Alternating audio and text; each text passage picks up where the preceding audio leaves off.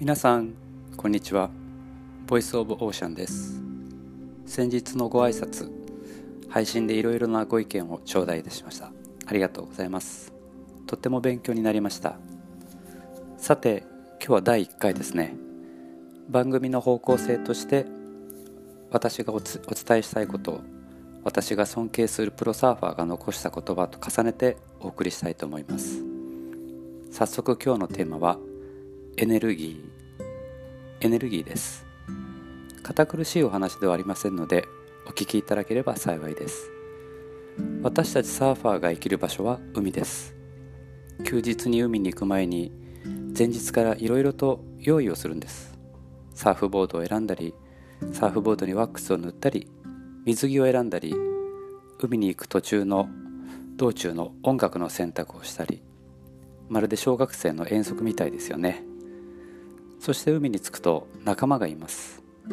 当日の海の話やサーフボードの話美味しいレストランの話とかそしていろいろと情報を駆使して波のコンディションを探ります。サーファーというのはある意味波の専門家です。今までは今ではいろんなツールがありますね。携帯電話で全てが事足りちゃう時代になりました。本当に便利な時代です。さて今日のエピソードであるエネルギーです。ちょっとだけ難しいお話をさせていただきます。波は太陽からの太陽風が波のエネルギーを作り出してそれが大気圏内で圧力を生み出します。そして上層の大気を通り抜ける下向きの風になります。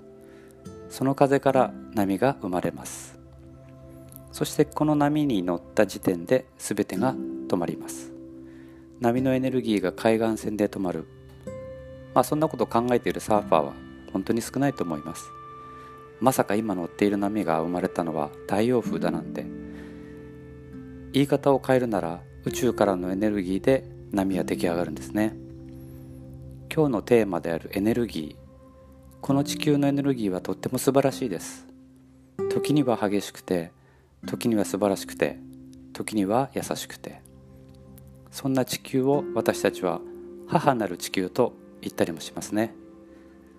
波のエネルギーを最も近くで感じる私たちサーファーは大きな波に挑むとか台風にチャレンジとか若い時代は思春期の子供のようにサーフィンに対して挑戦というワードを使いました。でも年齢を重ねて海との付き合い距離感がある程度理解してくると海に味方になってくれるように願うことが多くなりました。いい波欲しいなとか無事に帰れるといいなとか。自然の素晴らしさやそのエネルギーを体感した時に初めて人は人になれる。自然が人に戻してくれる。自然の中にいると癒される気持ちになるのはそうしたことにもあるのかもしれません。ではここで僕の大好きなサーファーの言葉を一つ紹介したいと思います。オーストラリアのバイロンベイに住むサーフレジェンドラスティ・ミラーさんの言葉を紹介します。サーファーは海の鼓動に乗っているんだ。海のエネルギーと直接つながっているんだ。テイクオフする際に海の鼓動に乗っている。そう思うとなんだかドキドキしますね。そんな海の鼓動と自分の鼓動が重なった時一体になった時私たちは海から何かメッセージをいただけるかもしれませんね。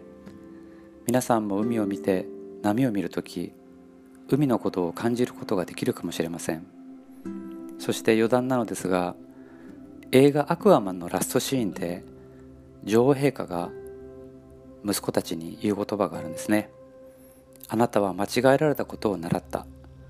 海と陸は別々ではなく一つなのです。この言葉を聞いて思いが一気に込み上げました。ではでは今日はこの辺で。ご拝聴どうもありがとうございました。